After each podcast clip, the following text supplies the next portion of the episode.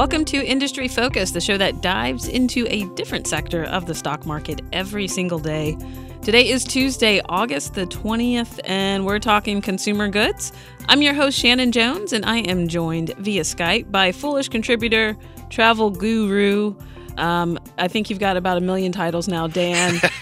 Dan the Man Klein is joining us today. Dan, how's it going? I, I- It's good. I actually saw you for about thirty seconds a week ago. All of thirty seconds we were able to to make happen while you were here at Full H Q. I don't think the listeners understand just how busy Shannon is on any given day. That's so true. And that was I was pushing it for that thirty minute stretch. I was pretty sure I was late for a meeting with Tom Gardner at some point, but I wanted um. to make it happen because it's always always good to see you, Dan. Um, and I'm really excited about today's show. Last time on the Consumer Goods Show, we basically kicked off summer travel season by diving into cruise operator stocks. Um, today's show, we're going to continue on that travel theme, especially as we approach Labor Day, the unofficial end of summer. So we're going to be talking about online travel booking stocks and maybe get a few tricks of the trade from uh, traveler guru himself, Dan Klein, while we're at it. But uh, we're going to dive into two of the major online travel and reservation sites, Booking Holdings and Expedia, two companies, Dan, they control over seventy percent of the online travel market. That is huge to me. Yeah, and I will say is both companies have made travel easier and travel harder. So back when I first started traveling for business, uh, I'm forty-five. My ber- first business trip came when I was twenty. So, you know, you can do the math there. A lot of years ago, we called a travel agent who had magic tools in front of her, probably some sort of computer, and figured out what the best price was for what we were trying to do. Now, when I book travel, and, and I travel two or three times a month, uh, come up there usually once a month, when I book travel, there's always this nagging suspicion that I've somehow left money on the table. Because when you look at the various properties owned by Booking, which include Priceline and Kayak and Booking dot com itself, or Expedia, which owns Expedia and Hotwire and a whole bunch of other things, there's all sorts of different ways to book travel, and it's not always easy to figure out which one to use. And that sort of benefits these companies.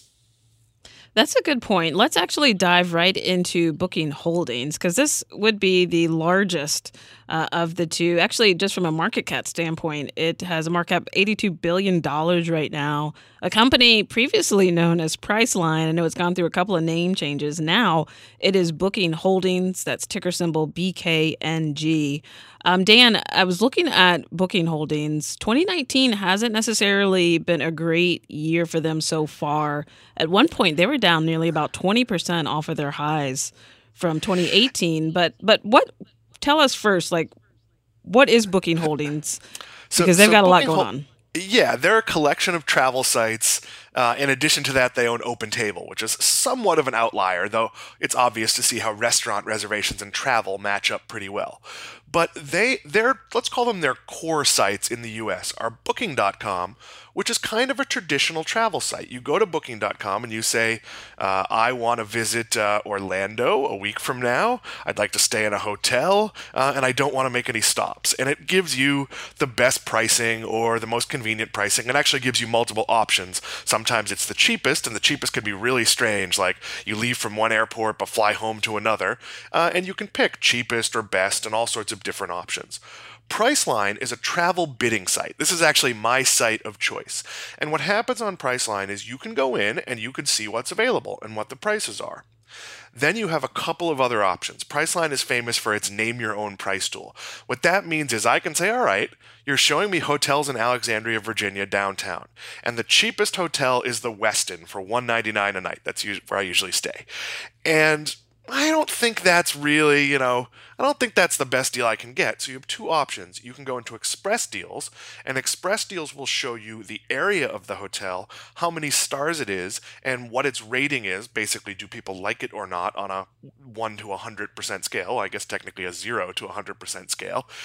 And you could say, all right, I want a three-star hotel, Alexandria Old Town, I don't care what it is, and you get it, and it comes back, and it's one of four hotels because there's only a few in the area, and you're relatively happy with it. Or you could do name your own price, which doesn't show you any price. You say, all right, I want a three-star hotel, same thing, downtown Old Town Alexandria, and I'm only willing to pay seventy-five dollars for it. And you put that offer in, and it might come back to you one of well, one of three ways, really. It can reject your offer. They might come back and say, hey, nobody's willing to sell it to you for seventy-five dollars, but if you increase your offer to ninety-two dollars, you have a really good chance. Uh, in fact, I've almost always gotten my room when it does that. The third choice is it comes back and says, hey, you didn't get it, and you have the option to go in and make some changes. You can lower your star rating, you could add another area, you could change your dates, and it becomes sort of this game of how low will the hotel go, uh, same thing for airfare. And when it comes to airfare, there's certain parameters. You could say like no red eyes, but if it's a short trip, you might find yourself booking tickets that leave late Monday night and really early Wednesday morning, and it minimizes your trip. So you have to be really careful, but I find that it's an area where you can save a lot of money if you're not married to one particular brand or another. So Dan, I have to ask, I've never used Priceline, but in using that service, the name your own price tool, what's your success rate when you submit a price? Like, would you say ninety percent of what you submit gets accepted, or what what does that look like percentage-wise? So if I'm using name your own price, it's probably sixty forty. Um, but that said, I'm only going to use name your own price in an area I know really well. For example, Alexandria is not a big city. And when you look at how Priceline in its, you know, full disclosure area breaks it up, you can see that there's four or five three or four star hotels that are sort of close to the office. The farthest one away is a little bit far in the winter, so you might want to take an Uber if it's snowing or it's really cold out. So I know the area, and nine months out of the year, if I do a blind bid, I know that, yes, I want to get the Westin or one of the two or three hotels very close to the office. On the other hand, I won't be upset if I get the one that's about a mile and a quarter away. So I know the area, I know every possible hotel it's going to put me in, and I'm comfortable doing a blind bid. Sometimes I'm less comfortable doing a blind bid. Maybe I got rejected on a On, on one, and I and I need to expand my area, or I, I couldn't get, get the express deal I wanted, and I want to try different things.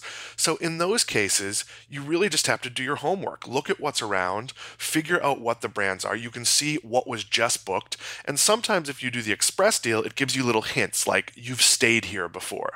Well, if I've only stayed at one hotel in that area, I know what it is. If I've stayed at two or three, you have to think about, geesh, did I like all those hotels?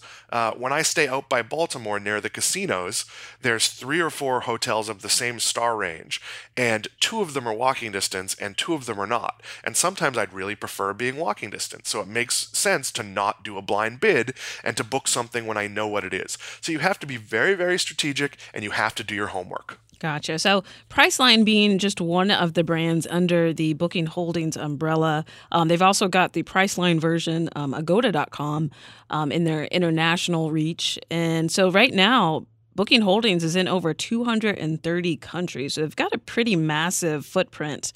Some of the other brands, I think you mentioned them, um, you've also got OpenTable, rental cars dot com.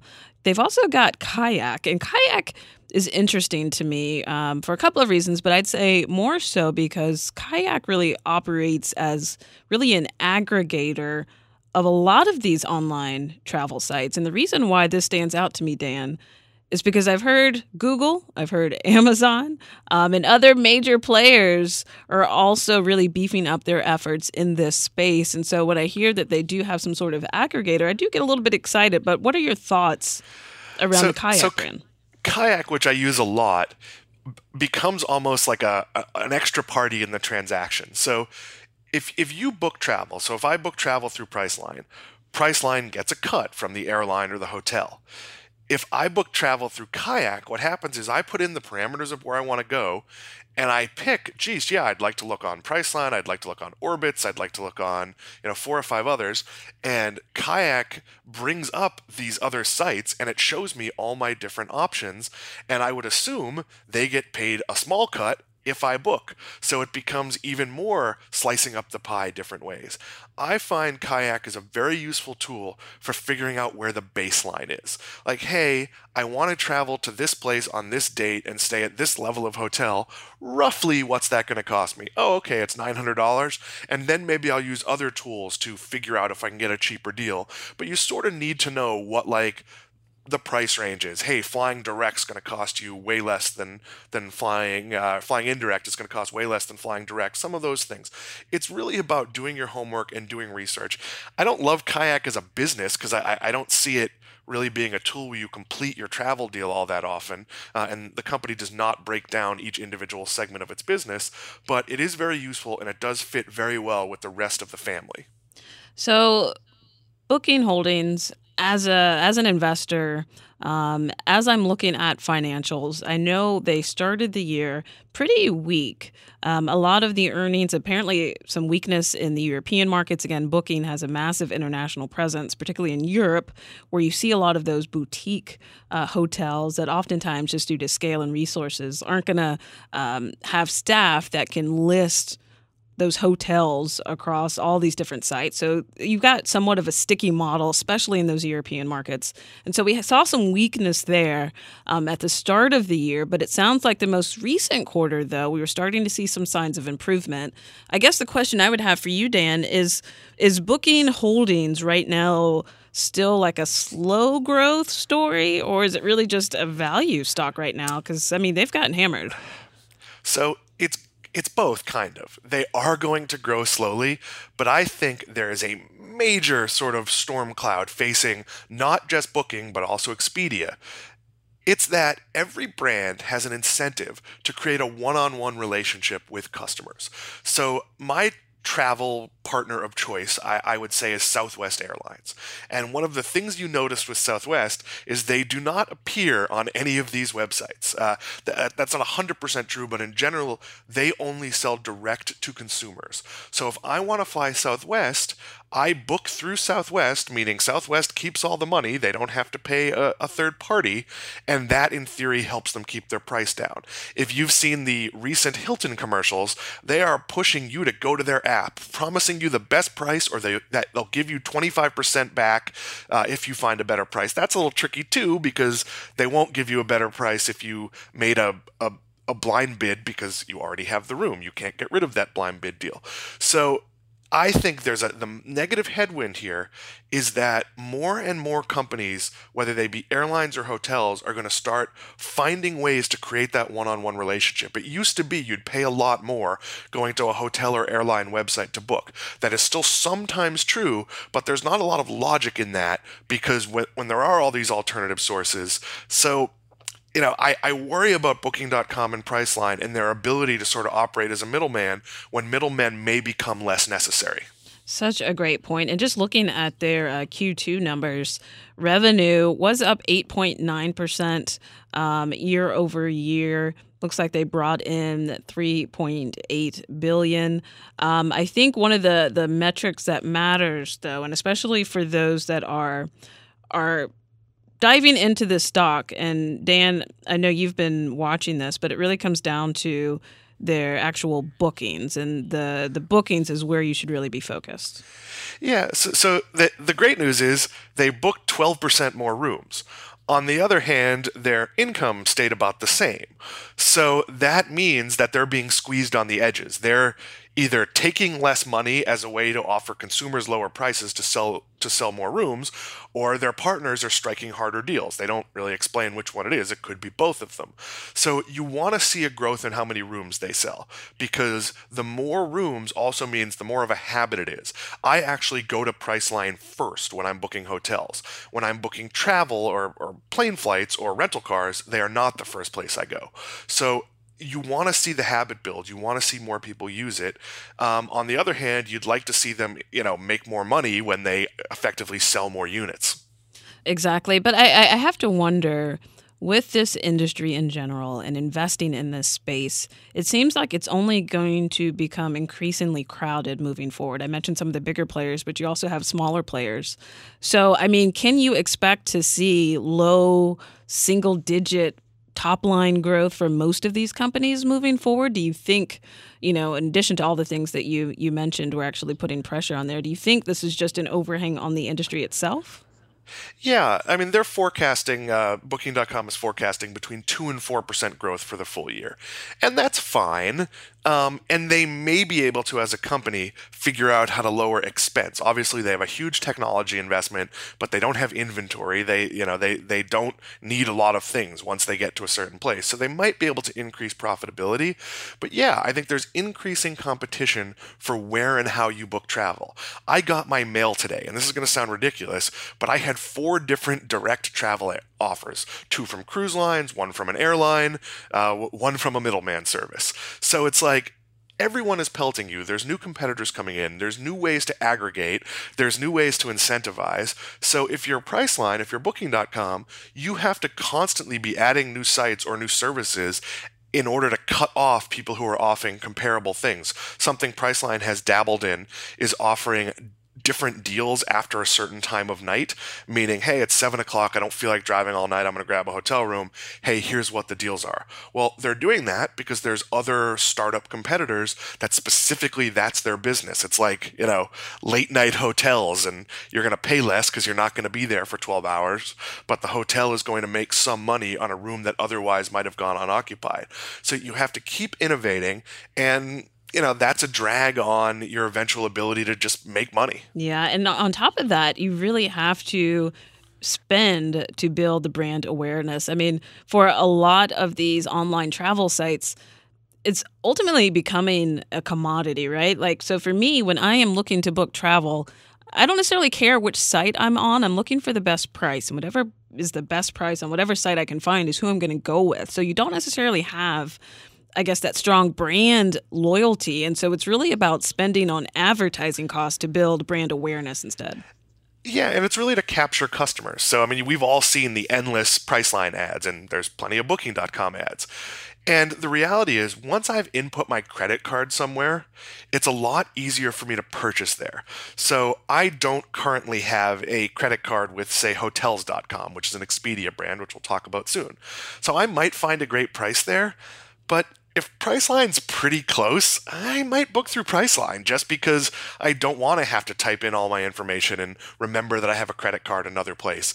So the reality is, advertising is all about driving someone to make that first purchase. And if that first purchase goes well, that probably becomes another tool in your arsenal where it's just much easier to use it. Um, that's partly why I use Priceline for rental cars sometimes. Uh, sometimes I book through Southwest, where you, you don't have to pay until you pick up the car. Sometimes I, I book it through Priceline, where depending how you bid, you may pay when you pick it up, or you may pay if you do a blind bid beforehand. Um, but those are the two companies that have my credit card. I'm not necessarily going to go search out a slightly better deal, but have to go through it all again. Fair enough, Dan. Fair enough. Let's switch gears and talk about the other major player in that's in the space, and that's Expedia. That is ticker symbol E X P E. It's sporting a market cap right now of nineteen billion dollars, so smaller than Booking Holdings, but nonetheless a major player in this space. What can you tell us about Expedia, and how is it different from Booking Holdings? So the companies are very similar, but I, I think it's fair to say that Expedia is more rooted in the traditional, let's call it a digital travel agency model, where you go to a site, it shows you a bunch of choices, gives you the brands, and you you book in a traditional way. Now, they, they own sites uh, that don't do it that way. Hotwire is sort of a blind bid site, but but Orbitz and Travelocity and e- even Cheap Tickets, a lot of their sites are sort of based in the, the old school model, just in a digital way. That said, they also own V R B O, which uh, is Vacation Rental by Owner. I don't remember if that's actually their name anymore, but that's how it started. So V R B O is an Airbnb style service built around vacation homes, or places you would stay on vacation, where you can go in and say, all right, I want to go to, uh, I don't know, Saint Petersburg, Florida.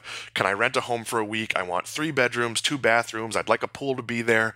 Uh, and it comes back and gives you prices, and it facilitates the transaction through generally not a brand, but a person. And they've integrated V R B O, which they bought for three point nine billion dollars uh, along with HomeAway in two thousand fifteen. They've integrated that into a lot of their core product, where when you're looking for travel, it might also show you options, or give you the option to choose options that are not traditional hotels, but residences or other properties that are through V R B O. So it's a similar but different business model. And this actually intrigues me the most about Expedia, um, because they have been putting so much focus on V R B O, or Vrbo, as I've heard it said. Um, and I've personally used uh, V R B O. I've used Airbnb before. And so this alternative accommodation market is continuing to grow. And so the fact that they have this under their brand um, and are really tapping into that, especially I think with a lot of millennial travel- travelers who are looking for that kind of like home-like appeal but aren't necessarily wanting to spend a ton of money, I think that that niche right there is uh, definitely met with Expedia and V R B O. Um, and so I think from Expedia, even though they're a smaller player, um, granted they have not, uh, I guess you could say they've been hurt too.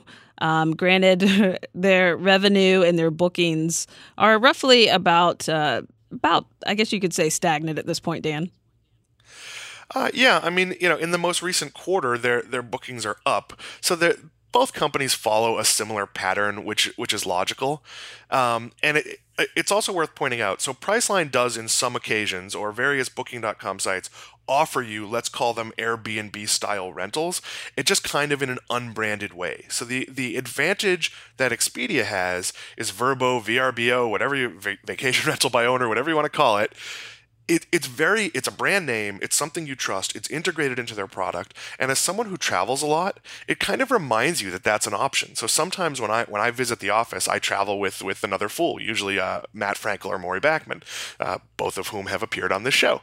And when I do, sometimes it might come up and say, hey, you could rent this uh, two-bedroom condo that's walking distance from, and you go, ooh, well, that would be nice. It, you know, have a kitchen, have a refrigerator, that'd be great, have a living room.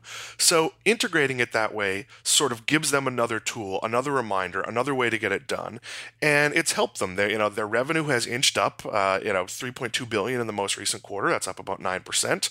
Uh, bookings are up eleven percent. Uh, so, you know, and, and that said, you know, net net income has been has been up. Uh, but it's maybe not as strong as you'd like it to be. Yeah, and so I think what we saw even in that home rental segment, um, they are still struggling. I think there's some uh, concerns, especially with competition like Airbnb out there. Um, and then also I think um, in listening to the conference call, there was a decision, I think, to streamline a lot of its brands to further emphasize V R B O. So I think that will likely hurt the stock in the short term, although I do think over the long term it makes sense to put more emphasis, more emphasis, especially when it comes to S E O and uh, getting just an optimized ranking on Google sites, because Google is both friend and foe in this space. um, and so I think short-term headwinds for Expedia, but I think long-term their their renewed focus in this space makes sense. Yeah, and there's a short-term, let's call it legislative problem, that the whole concept of renting out your home for short-term basis has been dealt with in a lot of tourist markets or or some of the bigger cities, but the vast majority of the country still has to decide sort of how it's going to handle it. I know that in my building, and I live in downtown West Palm Beach, Florida, you are only allowed to rent your property eleven times a year, and it has to be for at least a month. So some people rent for shorter terms and find clever ways around it by writing the lease for a month, and some people just flaunt the rules, and that's going to become an issue. There's going to be taxation, there's going to be pushback from hotels, and for the next two or three years, I expect there to be a little bit of instability in that business as you see certain cities crack down, certain cities lighten up, but that is all going to get worked out largely because you can see where the economy is going. We're past the point where sort of this whole, you know, gig economy and, and Airbnb and V R B O sort of fit into that. It's an individual renting out their home to make extra money uh, for the most part. I, you, that's all going to happen, and so the near-term outlook is maybe a little bit uneven for that business. The three to five-year outlook is that this is going to be a growth area, and Expedia owns one of the two names that matters in the space. Yeah, and so the, the that entire segment, houses, apartments, um, non-hotel-like properties, they make up about twenty percent of all accommodations out there. So you could see this certainly uh, gaining traction over time, but you made a great point just about the regulatory landscape, very similar to with Uber and Lyft. Um, they're plowing ahead and regulations then have to catch up. So I think, yeah, in the short term, you're going to continue to see some headwinds there. But Dan, if you had to pick as an investor between Booking Holdings and Expedia, which would you say is your, your top pick? Well, I'm going to go and point out that I wouldn't invest in either for the reason I spoke of before. I think every brand that I'm regularly a customer of, of is going to figure out how, how to have a direct relationship with me. And that is going to cut away some of my business from third-party booking services. If I had to pick, I believe in the Priceline branding more than I believe in sort of the Expedia travel agent model. I think people want a deal, and I don't think the, the core Expedia offering sort of offers a deal. Uh, convenience, and it's a very good product. It does, a, you know, the technology's all great, but Priceline is somewhat of that lottery where you might save a lot of money. And and I think, you know, just for that reason, I'd be more inclined to do that. But honestly, I wouldn't invest in either one.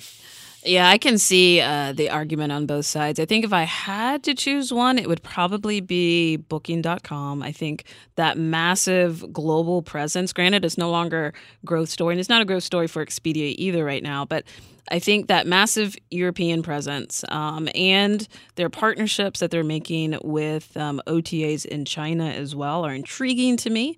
Um, I think as Booking tries to really strengthen its network effects through um, acquisitions and really trying to stand up a lot of these other verticals that they're going after, I think the concern for me is with so many different brands, and this even applies to Expedia, how do they make sure that they stay focused? Um, because at one point, Booking, I think, was even into mortgages. They were doing gas. Um, I do worry about that over time, but I'd say just given the size and the scale and having that, especially when you're competing with the likes of Google and Amazon, I would probably give the hat tip to, to Booking. And, and to give a last thought, we mentioned OpenTable. Uh, so Booking owns OpenTable, which is a, res- a restaurant reservation service. And they make money by the restaurants paying them. I don't know if it's per booking or that there's a monthly fee, but it's a different model. What they've been doing recently is integrating OpenTable into Priceline, probably other services as well, but I've seen it at Priceline. So when you go in to look at your hotel room, you have a button right there that says show nearby restaurants, and it shows them in OpenTable, and you can very easily make a reservation. It takes some of the guesswork out of, geesh, how far from my hotel is that restaurant? And you could see that becoming a platform where it integrates across a lot more areas that sort of gives an added value to what Priceline, what Booking dot com, what all their other services are doing in general. So, you know, it's kind of an outlier of a product, but it actually strengthens the whole brand, and frankly, it makes a lot more sense than being the Priceline of mortgages, which I think they were at one point. Yeah, totally true. And they're also doing um, this attractions business where they're trying to generate some revenue off of some of the activities and tours and things that you do when you go to some of these cities. So so they're certainly trying. Um, again, this is not a growth story. And I think if you're an investor, as long as you recognize this isn't really a growth story right now, um, it's going to be slow going. But all in all, I mean, I, I, I think staying away until I think we get a better idea of what is going to happen on the competitive landscape, landscape makes the most sense. I'm with you on that. All right. Well, that will do it uh, for us here in the Industry Focused Consumer Goods Show. Uh, we want to thank you so much for tuning in. And as always, people on the program may have interest in the stocks they talk about, and the Motley Fool may have formal recommendations for or against. So don't buy or sell stocks based solely on what you hear. This show is being mixed by Austin Morgan. For Dan Klein, I'm Shannon Jones. Thanks for listening, and Full On.